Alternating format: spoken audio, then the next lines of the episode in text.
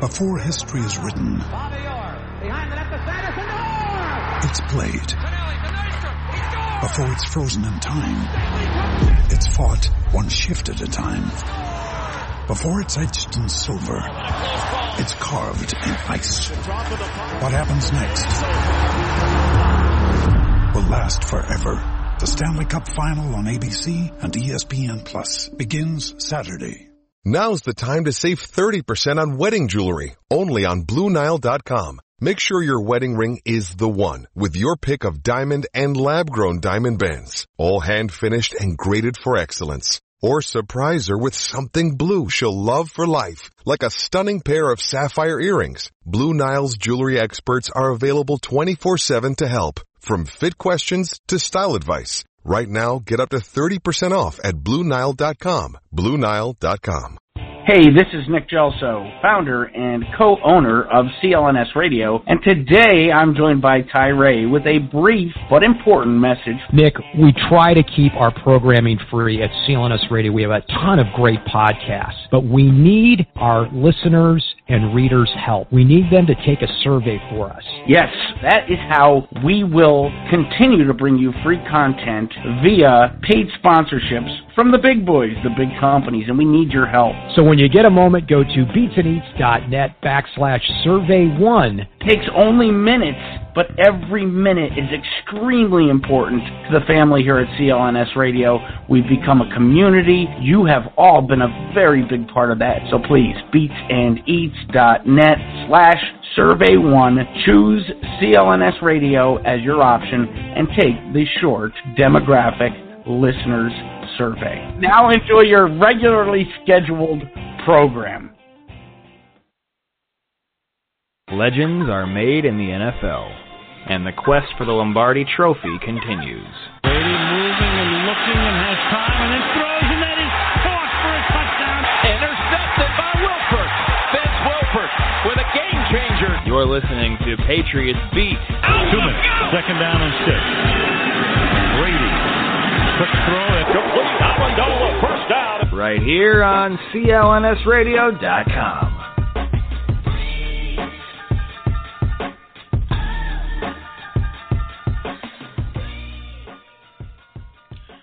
Well, good afternoon, New England Patriots fans, and welcome to Patriots Beat here on the CLNS Radio Network. www.clnsradio.com. Check out our blogs, all our podcasts. You can, of course, download on iTunes or Stitcher. Follow along on Twitter at CLNS Radio, and, of course, this podcast at Patriots Beat. I'm your host, Jeff Kane, at Boston Fat Guy on Twitter. Joining me as always, or I shouldn't say joining me as always, because I was out of the town last week, could not make it back with some car issue, but that's all right because our man Alex stepped in with Bob Snowden. You can follow Bob at, at Snowden Bob. Here to talk a little New England Patriots today. Training camp is coming up. It's less than a month away. The mini camp behind us. The OTAs are behind us. The off season, the draft, everything is behind us. It is time to look forward to the 2014 season. The New England Patriots will kick it off in just under a month as they'll kick off training camp and it'll run to another Lombardi trophy. Can they finally get over a hump? A hump that they have not been able to get over for in 10 seasons. I think they can do it. I think Bob thinks they can do it. And a lot of Patriots fans think they can do it. A lot of Patriots fans are still worried about what will this offense be? Will Rob Gronkowski be healthy? Are the second year wide receivers going to step up? Can the rash of injuries that were around last year stick and go away? Can the Patriots do it? Is the magic still there? Bob, what's going on today? Well, first of all, I want to plug someone else's column before we forget, and I didn't write it in the notes.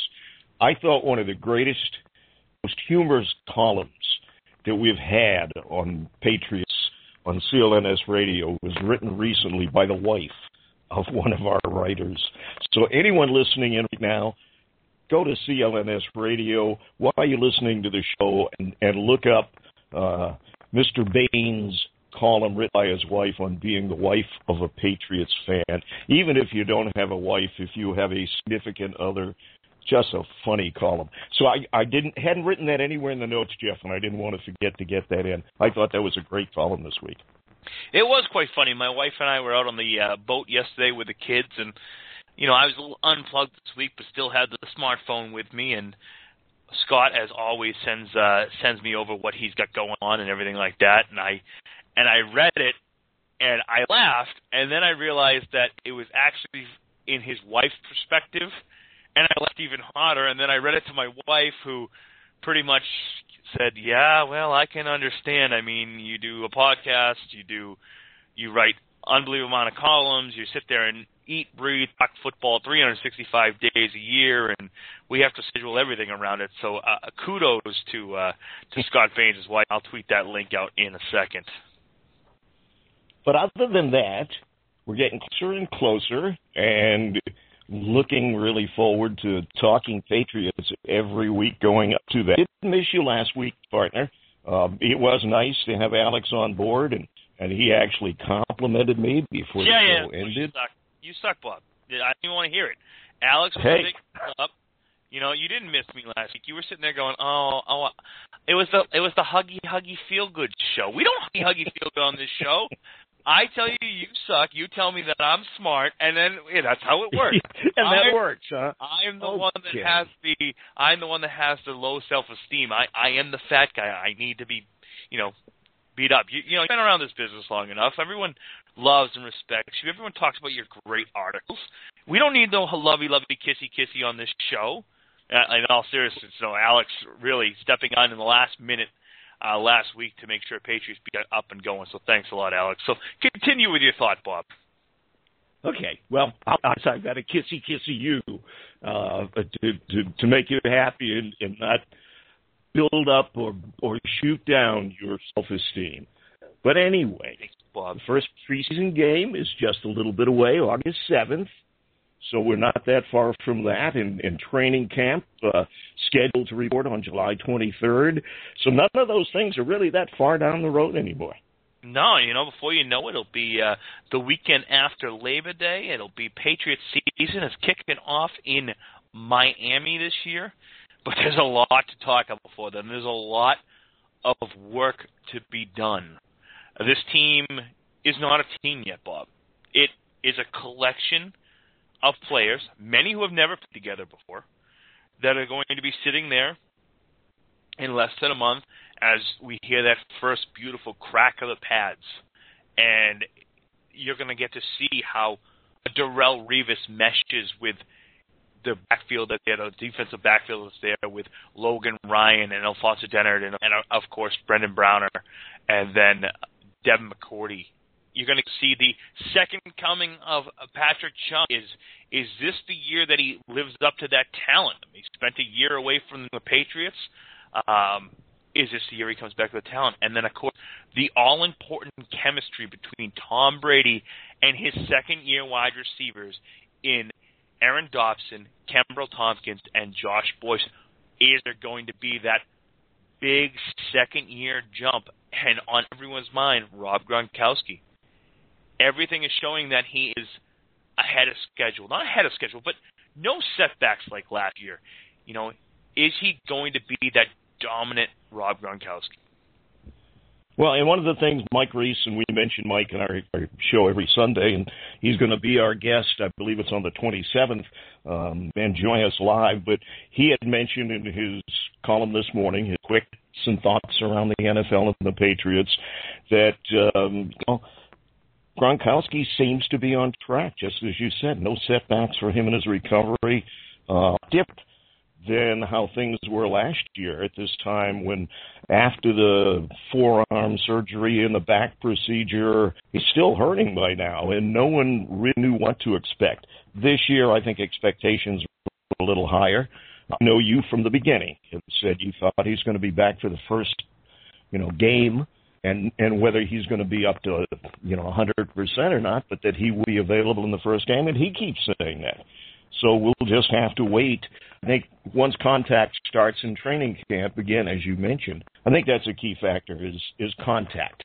Uh, we've watched the OTAs, we've watched the mini camp, and certain players have really jumped out and looked good. Kenbrell Thompkins but contact is the difference, and it's a whole ball game once once training camp starts, especially for the rookies, because uh, it's such a step up. You hear this every year. The speed of training camp compared to anything any of the rookies have seen in college is is double or triple and then the step up preseason starts multiplies that and then the step up when the regular season starts is even even faster so it'll be interesting to see and i'm wondering what new patriot is going to have the biggest impact on this team uh, uh, among the rookies uh, is it going to be Bryan Stork easily? Is he going to be ready to come back? James White, and, and I kind of put an asterisk next to him because I think he may be the one.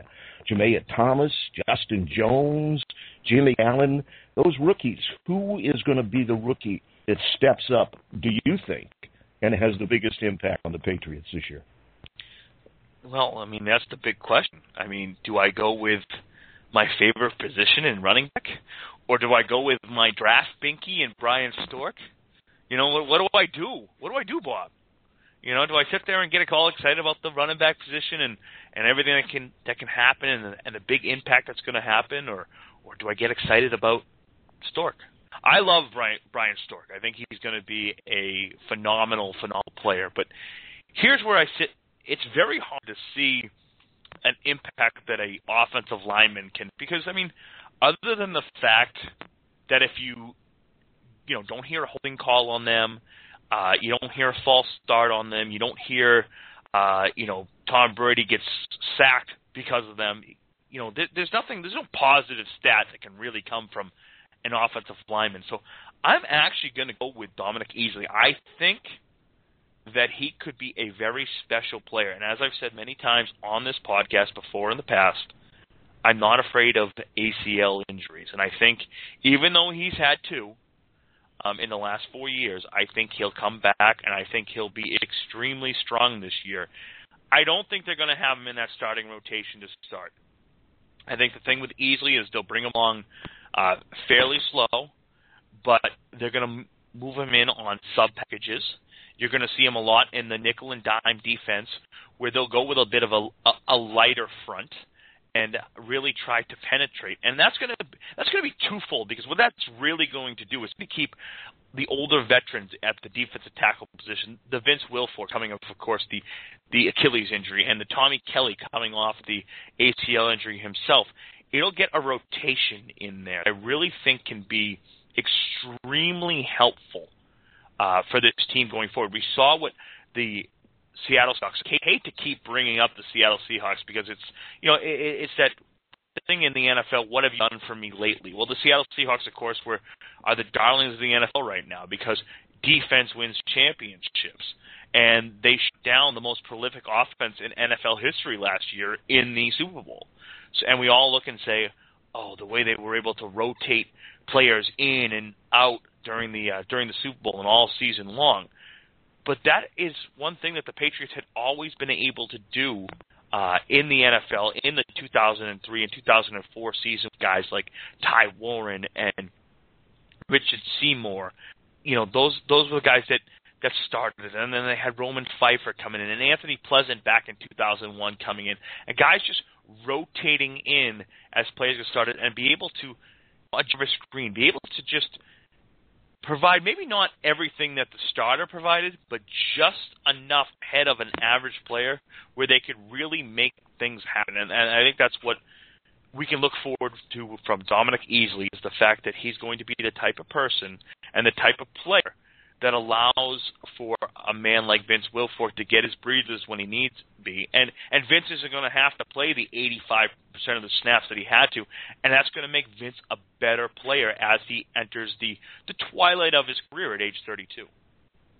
Well, and you know, we've talked about the defense and you and I have agreed pretty much along the board that this year's defense could be a major step up from past years. Uh, of the projected 11 starters, six to seven of them are first round draft choices. Now, I know a first round draft choice doesn't necessarily mean you're going to be great, but it does show you there's some real talent in that defense this year. And, you know, health is always going to be the, the, the little asterisk we put next to it. But if healthy, not only are starters strong, But what I like about this year's team, rather than last year's team, when when people went down, we were bringing people in that no one ever heard of. This year, there's some pretty solid backups. I I like a player that I think may have a pretty big impact on this team, Anderson. I I think his athleticism is going to make a big difference in, in as a in the backup role, uh, and his addition I think is going to help a lot with Hightower because you're not going to be forced to make Hightower do things that really are not his strengths. Uh, so I, I if I picked one of the rookies, uh, I'm I'm going to go the direction you, you refuse to go uh, and running back. I think White may make a huge difference on this team. And I know we have you know, Vereen, and and you've got you know Ridley, hopefully over the fumbles. Um, but I like White, and I said that uh, you know when you first mentioned him many many weeks ago that I thought that pony offense that you talked about, swinging offense for a minute, the pony back. Um, could be a big Oh, factor yeah, with the the Patriots pony. this year. I just love that pony. I know you do. I want to ride. ride I, I want to ride that pony. I want to put the saddle on and just go to town. I want. I want 50 running rushing attempts a, a game. You know. I mean, I just. You know, and passing out of the backfield. I'm telling you right now, if Josh McDaniels is smart, and that's a big if, and, and, people know I bash Josh McDaniels more than I've ever bashed anyone else. I, I did the same thing to Billy O'Brien. I did the same thing to Charlie Weis. Although I like Charlie Weis, he's a big fat fuck who, uh, you know, just uh, had a brain and you could use the uh, the scheme, and and he was kind of a guy that reminded me of myself, you know. Except I'm not going gastric bypass surgery. I'm gonna I'm gonna stay where I am, you know. Uh, but I love the pony backfield idea, and I love the fact that the two running back set of a of a Shane Vereen and, and a James White, or a Vereen and a Ridley could really develop into the neck humming of that two tight end set. No one ever said you needed two tight ends to win an NFL, to win a Super Bowl. In fact, there have been many teams that have won a Super Bowl with two tight ends in the NFL.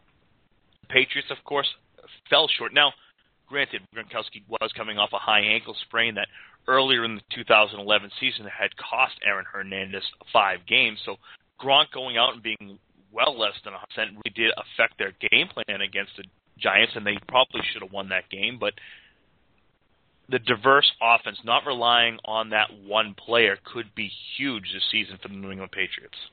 Well, and Vereen coming back from that injury, um, I'm hoping that the drops we saw him have last year were related to that injury because he did have some really big drops late in the season once he came back from the injury. Um, and it looked like he couldn't get his arm up quite right or whether he was favoring his hand or what the scenario was.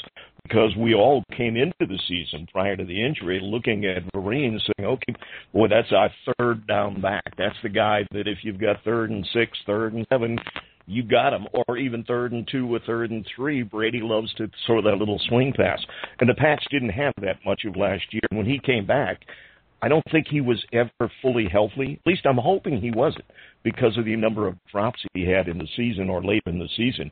But if he's healthy, his hands are good. He he the, the movement he offers and the addition of White, who has good hands, you know, could could offset that second tight end as you just discussed. So I've pretty much given up on the two tight ends.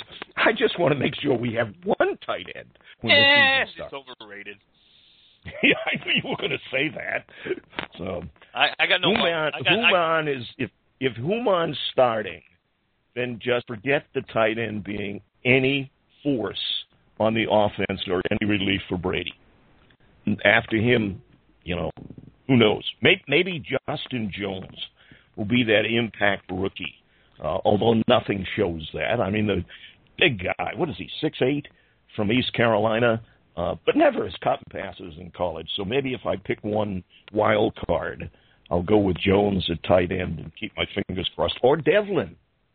And I, and I know we're going to talk about that a little bit. That that you know the Pats are working out uh, their their fullback uh, James Develin in the, the tight end position, and he supposedly has pretty wins. Um, I'm he just had a couple good sure. catches last year.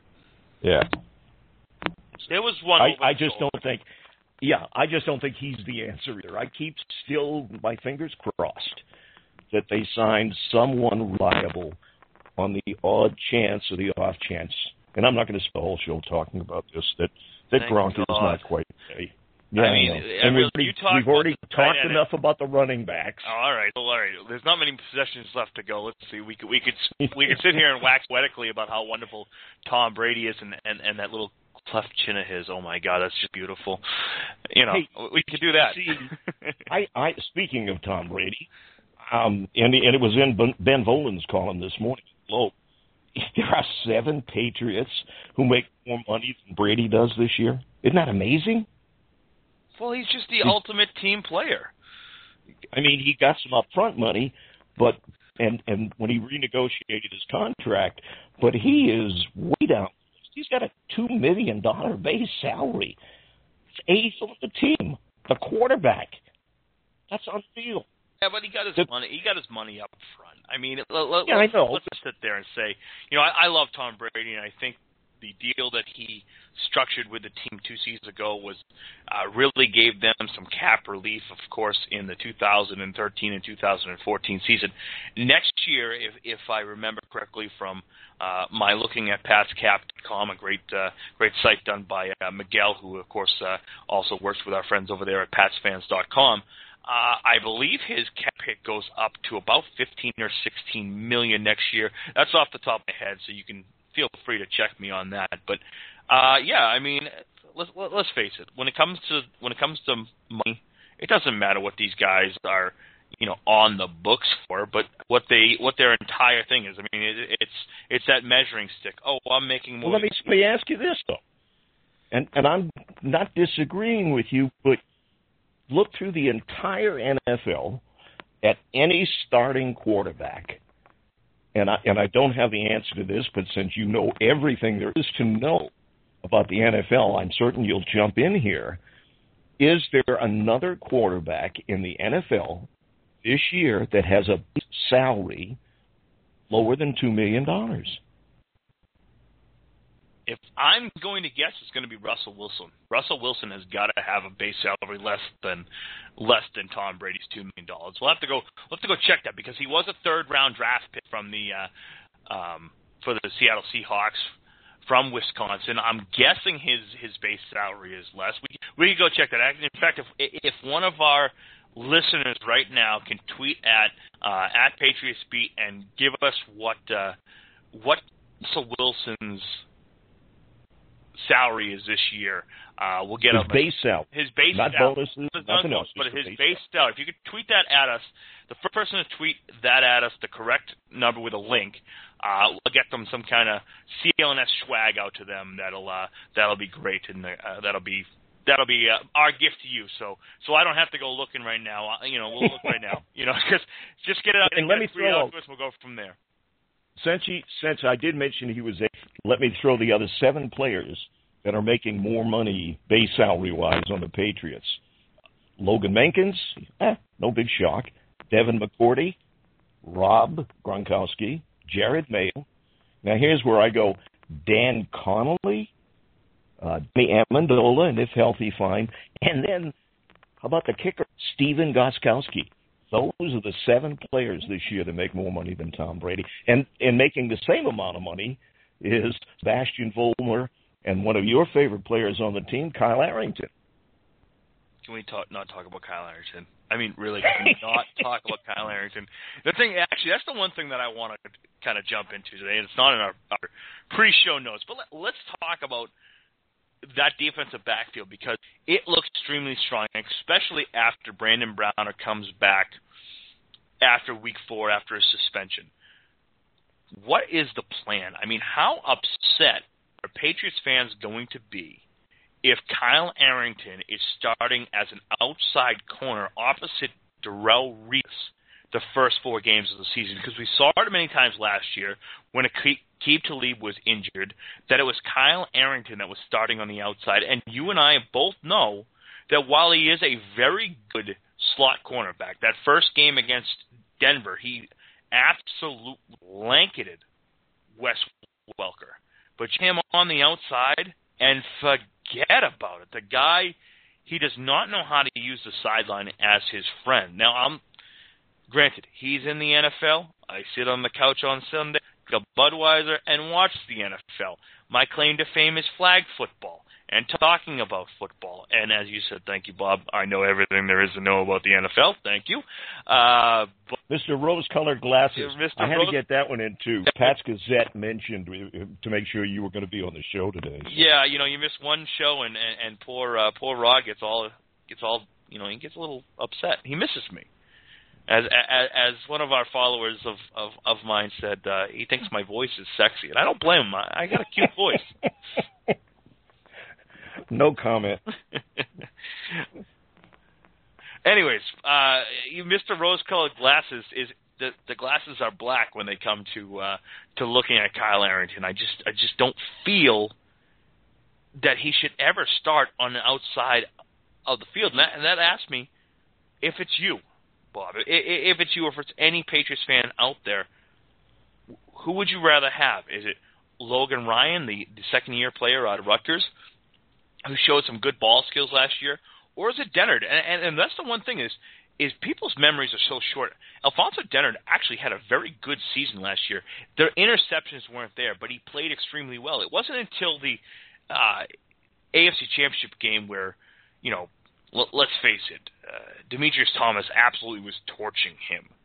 But I mean, how many how many cornerbacks can really hold with Demaryius Thomas? I mean, maybe three, maybe four in the NFL, and, and we got one of them on our team right now, and in Darrelle Revis, one of them's on his team, and Aqib Talib, who of course got injured that year, uh, that game, and, and then you got Patrick Peterson, and uh, you know I'm forgetting someone. I can't believe I'm forgetting who it is, and A, a guy from yeah, maybe Seattle, yeah, that guy, Mr. you know? Sherman. Are you mad, bro? I purposely forgot Mr. Sherman, but uh yeah, I mean, so I mean, Alfonso Dennard, I I've always thought he was a pretty good player. He would have been a a, a second round draft pick had he not, you know, clubbed a cop. And uh, of course, he hasn't played much in the OTAs, uh, not not at all really. Recovering from off-season shoulder surgery, and of course the the time that he spent in incarceration for for said actions. So, um, but Well, for a who would you start? for a seventh rounder, which I believe that's where they drafted him, wasn't he in the seventh round? If I remember, That's sixth, correct. seventh, somewhere around there. Uh, you know, he he obviously slipped there because of his issues, um, and hopefully those are all behind him now. He served his time. Um, you know, he hopefully never goes back and just tempts fate again to his old hometown. But but I I think he's the answer. I think you're right. I I think um, Dennard is probably the most one. He is more experienced uh, and can be pretty physical out there, which I like. Um, I, and I just don't see Arrington on the outside that much. I do think he has played some really good games, as you mentioned, uh, when they they move him out of that outside position. But but I don't think he's as bad as everybody complains. Only when he's in that outside position and plays that outside cornerback, and he just you're right. He he looks lost out there sometimes, and and he does know not know how to use that sideline. I think you hit a, a key point when you watch. He doesn't know how to ride a receiver to that sideline and cover him without even getting called for a penalty or getting flat beat. Uh, but I but I do think he's good value, and obviously Belichick likes him. I mean, there- you can't tell me that Belichick would just leave him on the field because he's a nice guy. He's seeing stuff, stuff that obviously we as fans only see the bad. We don't necessarily see the good. But but you know the coaching staff really likes Arrington, so I'm I'm not as down on him as as you are. As long as they've got their other cornerbacks, I do not see him starting as an outside cornerback. I think now, even when Browner is not there for the first four games, there's enough depth at that position. I'm going to put that famous caveat we put in there, provided everybody's healthy. Um, and you're right, Dennard didn't has not come to OTAs or been available in the mini camp, so hopefully his shoulder is well enough during training camp that he can get in there and get into some contact and and re show everyone that he is a potential uh, starting and very good cornerback on the opposite side from Revis. And not that I don't like Kyle Arrington, and I like him in the slot, but I don't like him on the outside. And of Yeah. course, Bill Belichick knows more about football than than I could ever possibly No. think. Yes, No. yes, I will give it. Come on. Yes. Oh man, what a what. you know what? You know what? Even even sucks more than that is now I I actually have to give Patriots Gazette some CLNS radio swag. This this sucks. I got to call Nick Gelso He and gave say the answer. he huh? gave me the answer. He gave me the answer, and I don't know. You know, here here's Way the to go. Rod. Yeah, yeah, yeah. Rod, Rod, of course. Uh, you know, great, uh, great account. Definitely give him a, a follow at at Pat's Gazette. Um, you know, he does a he does a great job um, with all his with all his tweets and everything like that. And uh, we have some fun banter back and forth. Uh, but he says that Russell Wilson is slated to earn five hundred twenty five hundred twenty six thousand two hundred seventeen dollars. Wilson will earn six hundred sixty two thousand four hundred thirty four dollars in 2014. After which Seattle, the Seahawks can sign him to a contract extension.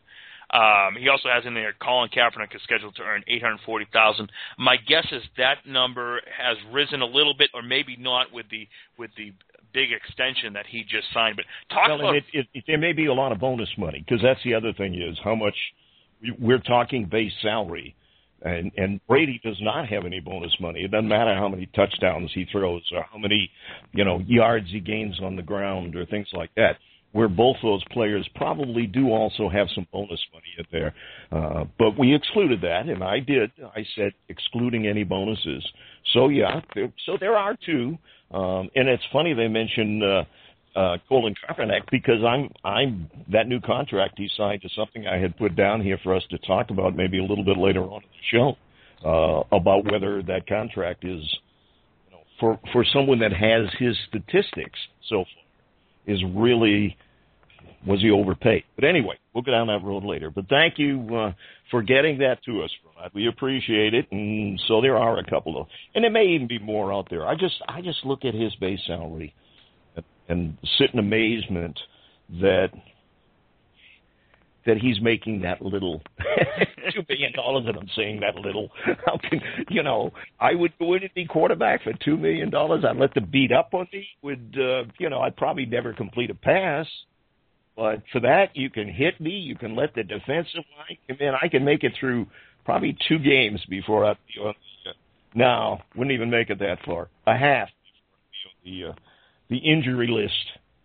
No, that's you know, and and, and I laugh because I was going to make a joke about oh, at least we have our our one listener in in in Rod at Pat's Gazette, but that's that's very untrue because of the the way we are trending now here at CLNS Radio and the fact that um, our listens have been going through the roof. In fact, we are edging up and, and even sometimes passing Celtics Beat, a great podcast by LRH and his his crew over there, and they had some great things uh, on yesterday's show as well as uh, you know got to check them out. Go to uh, iTunes or Stitcher and search CLNS Radio. But we had an unbelievable event. Um, down at the uh, Renaissance Waterfront in Boston on Thursday. Uh, the Beats and Eats crew, Nick Gelso and Ty Ray, just a great time. Sean Backey was there. Uh, I was there myself. Uh, Matt Rury, Rury was there. Uh, Jess Thomas. It was a, a great turnout. A great things with Stitcher. Lots of big things coming up for CLNS Radio. Do stay tuned in it. And in fact, you know, as as Nick and Ty said at the beginning, we want to keep this uh, free for you guys. So, uh, you know, go to the website that they mentioned at the beginning of the show. You can also find those links on clnsradio.com. So it was a phenomenal turnout um, at the Renaissance Marriott Boston on the waterfront. Uh, it was great. Uh, you know, the fat guy himself got down there. I, I didn't. I didn't partake in any beers. I, you know, it was a ritzy place, so I decided to drink a little Absolut and Sprite and make myself look uh, look important. Oh, man. but wait a minute, didn't you have your Patriot shirt on? I did. I was. I, was, I think you lost any of the I lost the ambiance that I had. I of the had of the uh, the Renaissance when you walk in wearing a Patriot shirt. not only a Patriots shirt, but a New England Patriots hat. And it was funny. Sean Backey was talking, introducing me to someone. He goes, "This obviously is our Patriots beat manager." It was uh, it was quite fun. But uh, Bob, we have a, a caller on the line from the seven seven two. I believe this could be uh, your friend there, who I, I think you said was a 49ers fan. So we'll we'll bring him on right Oh. now. You're on with uh, KQC. Need, need you to turn your radio down or turn the, the site down if you would. You there? Uh, we'll put them back. We'll put them back on hold. Hey, that even happens on, uh, you know, we turn your radio down. That's my favorite thing. I I always wondered what would happen if you turned your radio down. You know, you want to hear yourself talk. I like to hear myself talk. That's why I never shut up. Well, and if you're listening, because I've done this, if if I accidentally keep the site open while you and I are doing the show, I'll get a slight pause in the headset. Remember a few weeks ago I mentioned that Jeff that I was Yeah. getting and you weren't. Well, that's what it was. Is I actually had the Patriots Beat site on live, which runs about a second or two behind, and and therefore it really throws you off when when you're trying to talk or trying to think, and and hopefully. Uh, that that caller we can get through again and get it uh, when he just mutes the live feed or the feed he's getting and, and talks into his phone. We'll be able to hear him fine, hopefully. So, caller, when you uh, if you want to come on, just press the one button. A little icon will shut up uh, next, uh, show up next to me, not shut up, show up next to your name, and I'll know to uh, to bring you back on. But uh, Bob, let's talk a little bit right now about um, the second year wide receivers in Kenbrell Thompkins, in Aaron Dobson, and in Josh Boyce. Let's talk about that that jump that these players can make. About what Kenbrell Thompkins uh, has shown in OTAs, what uh, you know, what Josh Boyce shown. Of course, Aaron Dobson has been um, you know recovering from an injury. Um, I expect huge things out of Dobson moving forward into this season. And, and I know how big you are with Rob Gronkowski in the tight end position. I'm not as worried because of the fact that the way that this team can kind of spread the field out a little bit and start attacking the hash mark, something that they haven't done um, in, in a few years. They had guys like Wes Welker and you know of course the the dual tight end threat of uh, you know the Jailbird and um, and and of course Rob Gronkowski, and now they have wide receivers in Aaron Dobson and Kenbrell Thompkins who can both play outside those hash marks, outside the numbers. They got a guy like Julian Edelman, who of course can play slot or the X or Z position, and they got a guy like Danny Amendola who showed some really good things in OTAs two years in a row, and of course Josh Boyce. Tell me a little bit what your thoughts are on what this team can actually do with these wide receivers in their second year with Tom Brady. Well, first, the, the the second year is that leap year for most rookies. The rookie season, you had a good year, and and those wide receivers had pretty good years. As veterans, they wouldn't have been great years, but as rookies, they were very good years. They had a lot of drops. They had a lot of missed timing.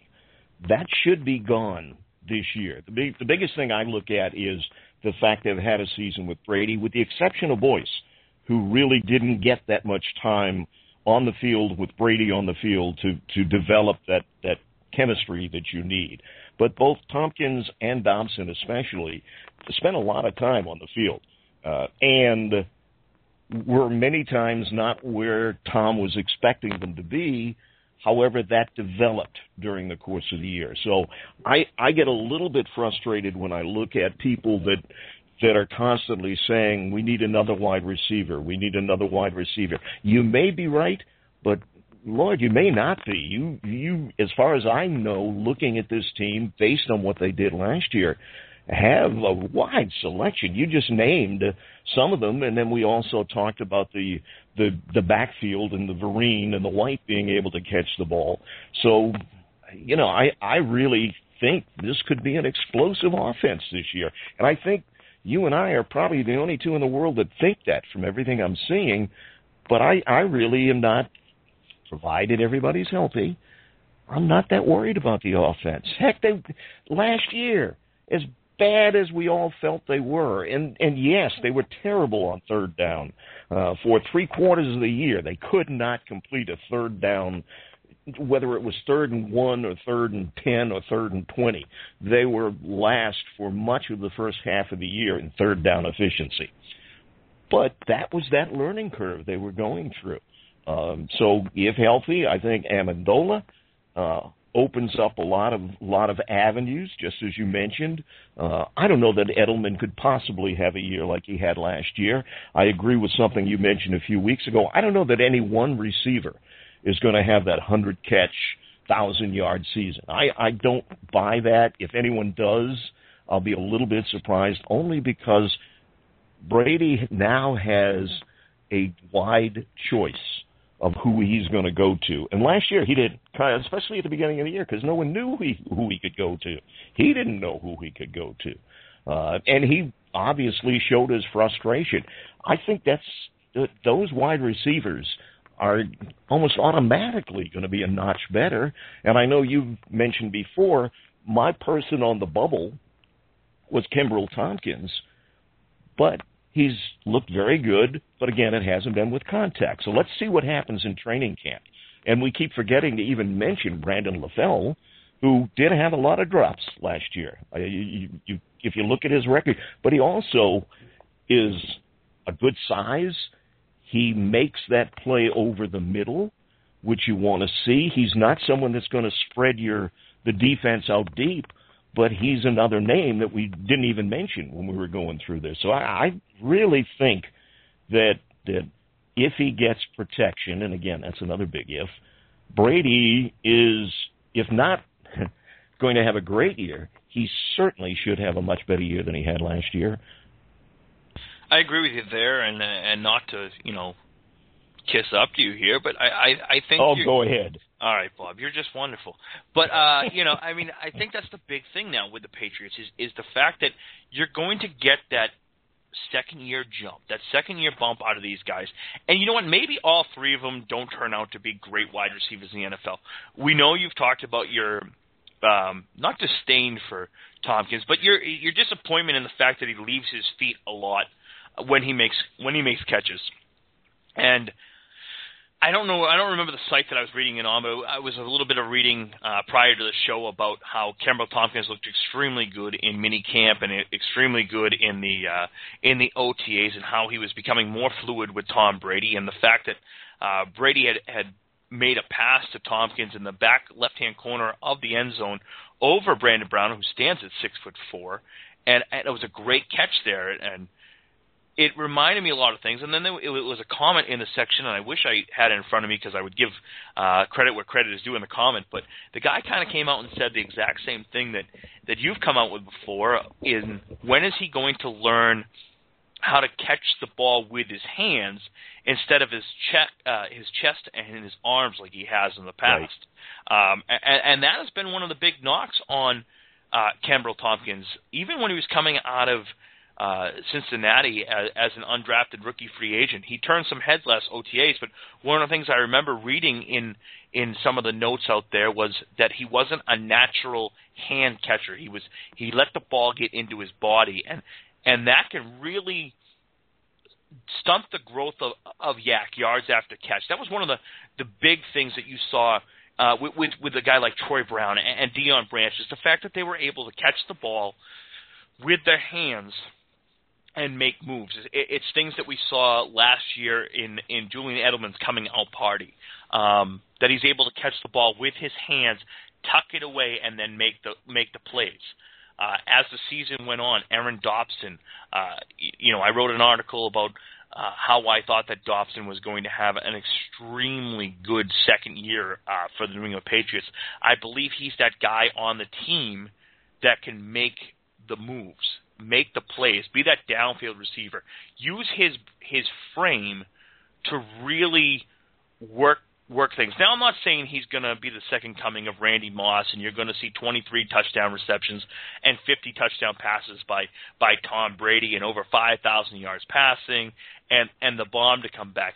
But that intermediate route, that that that 12 to 20 yard route is really going to be extremely important this year for the New England Patriots because they're going to need to be able to attack the outside of the field. We saw it in the in the Denver Bronco loss in the in the AFC Championship game when they had guys on the outside, guys like Julian Edelman who yes, he can play both sides of the field.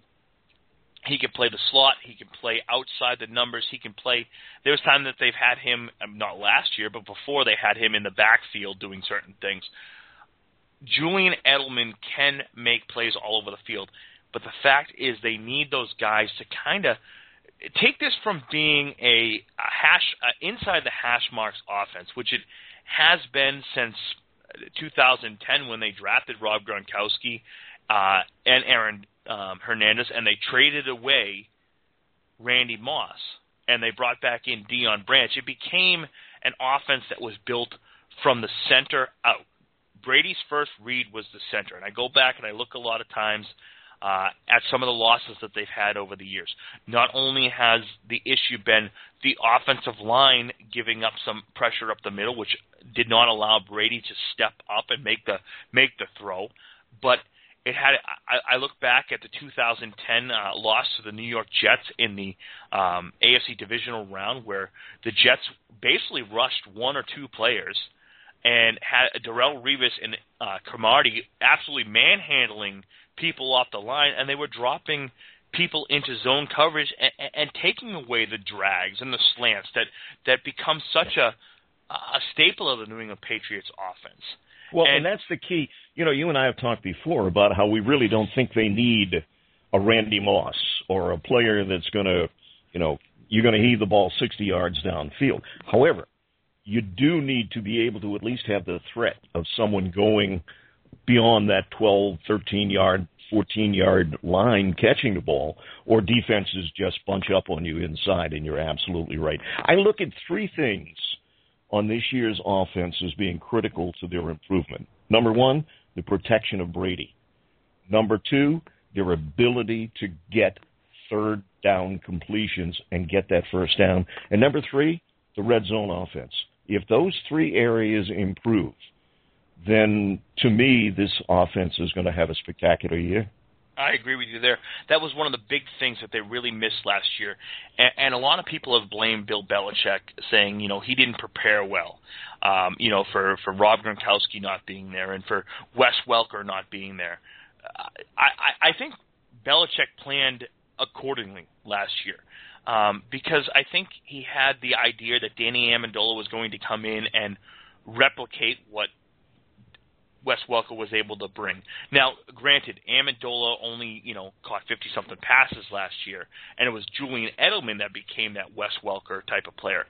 But the issue was that they did during the draft last year, during the off season last year, they had had plans of having Aaron Dobbs, uh, Aaron, sorry, not, not Aaron Dobson, but Aaron Hernandez being a, being that big time player. That you know what, if Rob Gronkowski was injured, oh well, we'll have Aaron Hernandez to step in for the first couple weeks, play that tight end position. Well, and without going down that road, exactly. whoever could have predicted exactly. what happened with Hernandez? I mean, to, to say to for anyone to say Belichick doesn't prepare is obviously not someone that has followed the Patriots for many years. He's probably the most prepared coach in all of football. Yeah, exactly. So it's just I, it makes me laugh because you you can't really depend on that. Now this year going in, you yourself have sat there and said, "Well, what are they going to do at tight end and this and that?" I believe what they what they've done is they've decided to become more of a diverse offense with all these wide receivers that have come in there. They obviously like the Who man. Now, is he a great pass catcher? No. We talked about James Develin. So the interior field, while when Rob Gronkowski comes back and is extremely healthy, um, it's going to be huge for this team because they're going to get Rob Gronkowski in the middle of the field. You're going to get the Danny Amendola in the middle middle of the field. You're going to get the Julian Edelman being able to move all over the place. And then if you have one or two of these outside wide receivers, whether it be a Brandon LaFell, whether it's Kenbrell Thompkins, Josh Boyce, who can play all over the field and has some great top end speed, and Aaron Dobson, that this team can then attack the entire amount of the field and then – bring in the running game to also go and bring in that play action pass and and come out of 31 uh, uh, excuse me 11 personnel and you know be able to attack with three wide receivers at tight end or you know be able to attack with a, a two tight end offense. We spent a little time on offense here. I'd actually like to move over to the defense because one of the things that has been highlighted as you look around there is a guy, Jamie Collins. Jamie Collins, of course, was the first uh, pick for the Patriots last year, um, you know, in, in the second round, and his snaps grew as, as the season went on, and he had a phenomenal, phenomenal game against the Denver Bron- uh, not the Denver Broncos, but the Indianapolis Colts in the playoffs. He played okay against Denver, but there were some times where where uh, the tight end there, Thomas, beat him down the seam. Is Collins going to be that next man that takes that huge jump, that the the breakout performer? Because there's a lot of people out there right now that are talking about Collins and the fact that he could be that next big thing. What are your thoughts? Well, I, first of all, my my first reaction is hell yeah. I mean, he, he the, the athleticism that he shows was unbelievable, especially in that Indy game and that that interception. There was one interception in particular. You went, oh my God, where did that come from? I mean, he just really showed all of that potential, and he didn't play at all earlier in the year, or played very limited until about three quarters into the season. So everybody knew when they drafted him that he was going to be a project, uh, and and his athleticism was what was going to carry him.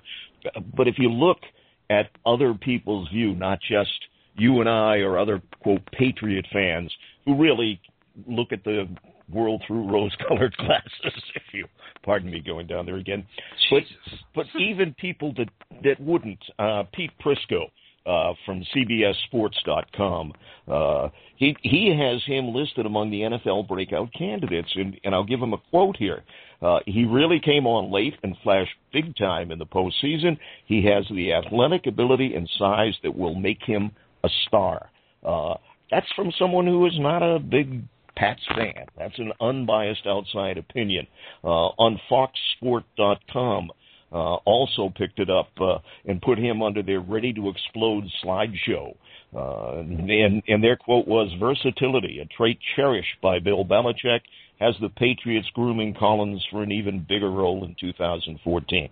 So, barring injury, the addition, and I mentioned this earlier, Jeff, I think the addition of Anderson helps him even more because it allows them to be that aggressive, athletic defense that we haven't seen in many years for the Patriots. So my answer to you is yes. What do you think? I think he's going to be huge. I think he can absolutely dominate in the right setting. The fact that that you're going to get a Jerod Mayo back healthy, that's only going to help him. That is only going to make him that much better because you had two guys, and, and I'm going to mention um, Dont'a Hightower as well here. You had two guys in, in, in Collins and Hightower last year who were pretty much thrust into positions that they, they didn't need to be thrust into. Hightower took the brunt of many players, uh, many fans out there who who thought he, he is he a draft bust, is he this or that. He played pretty well last year, especially down the stretch as that thumper. And now having Collins along with with Mayo, I'm really excited about the fact that this can be a very good uh, team, and I'd like to see Hightower start to get some some rushing at uh, rushing at the quarterback, using him in a NASCAR package. I talked about this last year a couple times with the Patriots uh, uh, post game show about having him in a NASCAR package and being able to really get after the passer. And I think with what they're doing this year with with who they have at, at, on the defensive backfield, who they have at linebacker now, and then of course who they have um, you know, in, in a guy like Devin McCourty um, and, and Will Smith and and uh, Chandler Jones that they can they can really do a lot of different things on this uh, on this defense this year.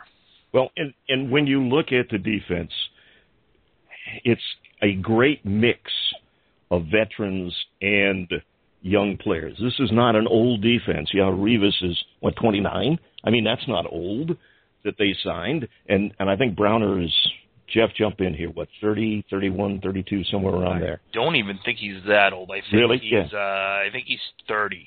Okay, so my, my point is this defense has a good mixture of players that are athletic with the return of Wilfork and, and Kelly, and I'm not even sure Kelly's going to make the team. I've said that before, and I'll stick with it. But but of the veterans, the big guys up the middle, I do remember many times after a game – calling uh, and and being on the post game show with you and Patrick. And Hightower was not one of our favorite players um, many times, but it was because he couldn't cover a tight end. He could not cover that man coming out of the backfield, uh, and that's where he was getting beat. But as far as the run goes, or putting him in the position where he is most effective, I think he can be a very good player. Will he ever be an all pro? I don't think so. I you know, he hadn't been around long enough for, to to make that true judgment and and once he is playing the position that is really taking advantage of his strengths, not his weaknesses, we'll have a better shot of that. And I think this year that's where he will be. But but he just can't could not cover a tight end. I don't care who the tight end was. It could have been the worst tight end in the NFL, and he just couldn't cover a tight end. And that's where many of our frustrations were coming last year because they were getting beat by that tight end coming over the middle. Well, we're running out of time here, Bob it always goes way too fast when we're talking Patriots football on a Sunday afternoon at one o'clock. So, with that being said, I'd like to thank uh, everyone who is always following us and making Patriots Beat one of the highest listened to uh, podcasts on uh, CLNS Radio. It's in fact it was the highest listened to podcast last week. Uh, so thank you very much to everyone uh, that has been out there and helping us out and and tweeting us. Uh, you mean last week when you weren't here? Last week when I wasn't here, and the week before, which was the highest total that Patriots beat has ever received. So that was great. But uh, let's get into our let's get into our PATs, our point after touchdowns, uh, our final thoughts. Bob, you go right ahead. All right. First of all, you and I looked at the first four games of the year without Browner, and I think both of us agreed that Kansas City was probably, of all the games, the one that would concern us the most. But then I got thinking about it this past week, and I had some great conversations going back on uh, and forth on the first game of the year against Miami, um, in the heat of Miami, and how much that could impact the game.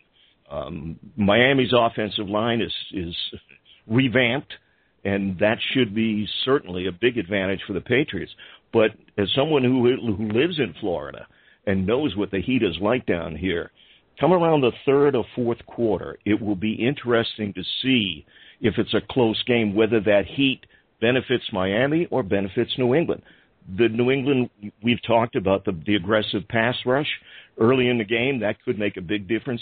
Late in the game, under the heat, I don't know that you can get that kind of a pass rush anymore. So I'm going to leave with that thought that, that the Miami game has me a little concerned. I still think the Pats could win it, but the fact that it's being played in Miami, in the heat, in August, when it is really brutally hot. Um, so that's my thought. Well, that's a good thought. That's actually a great thought. I can understand where you're going from there. Miami is hotter than hell. Florida's hotter than hell. I just don't get it. Uh, the one. the, wait, uh, wait till next February, and then then call me, and we'll talk about Florida versus New England. if it's another winter like it was last year, you might see me moving to Florida. I'll tell you that much. Uh, my final thought for the for the um, on the podcast today is I, I'd like to um, actually thank a uh, a website. It's it's the needs um, it's a it's a great website that uh, has really been supporting the show. Um, in fact, I'm sending out the tweet right now. Um, it's basically you you go on there and, and you select the type of things that you're interested in, whether it be politics or sports or um, yeah, anything, you know. If you like pornography, I suppose you could probably find that. Too. Wait a minute. I don't know. I, well, you know, a couple weeks ago, I, I swore, and we got great ratings. So uh, you, you know, por- porno porno's good too. So certainly did. But um, you know, I'll tell you right now, uh, they've been great. I just sent out the uh, the link. Uh, it, it's the needs, and they've really been doing a lot of things. It, it's one of those things where you can uh, you know, give a thumbs up or a, a thumbs down. And, and Patriots Beat podcast is trending very high with them right now. So I want to thank them right there uh, for definitely helping us out. And um, you know, just just uh, it, it's a great thing, and we got a lot of things good coming on CLNS Radio. Make sure you uh, you follow us there and uh, and and everything like that. So. One more thing, real quick. I forgot we were going to mention this too. If you get a chance, read Bobby Kay's article from this past week, where he takes a first look at the Patriots 53, his projected 53 man roster. It's interesting to see his views on who he thinks because he's got um, Armstead on there, and and I questioned him on that, but I hope he's right. No, I do too. I I definitely hope that he's right. I mean, that's the one thing. Armond Armstead, we'd heard that he could be a top three defensive tackle, and unfortunately for him, he just he's had some setbacks after setbacks, and that's tough. I mean, you got a young young kid who had a heart attack in in college, ended up going to the CFL, had a breakout season up there with eight uh, sacks, and you expect all the stuff, and then he's on the IR for the year with, um, you know, with, with an infection. So all the best to Armstead, hoping he comes back. Uh, we'll be talking to you guys next week. Uh, for Bob Snowden, I'm Jeff Kane. Make sure you follow us along on Twitter at, at Patriots Beat. You can, of course, follow um, the website, uh, www.clnsradio.com, Facebook, www.facebook.com slash clnsradio. Passionate love for all of us, and we appreciate everything you guys do for us. We'll talk to you guys next Sunday, 1 o'clock. Everyone have a great 4th of July. Remember, it's Independence Day, and this country fought for it, and we continue to fight for it every day. Love that dirty water. Have a great week, everyone.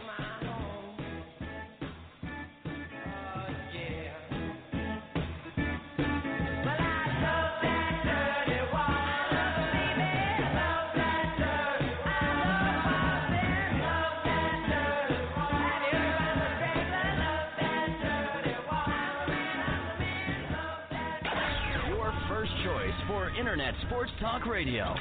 CLNS Radio.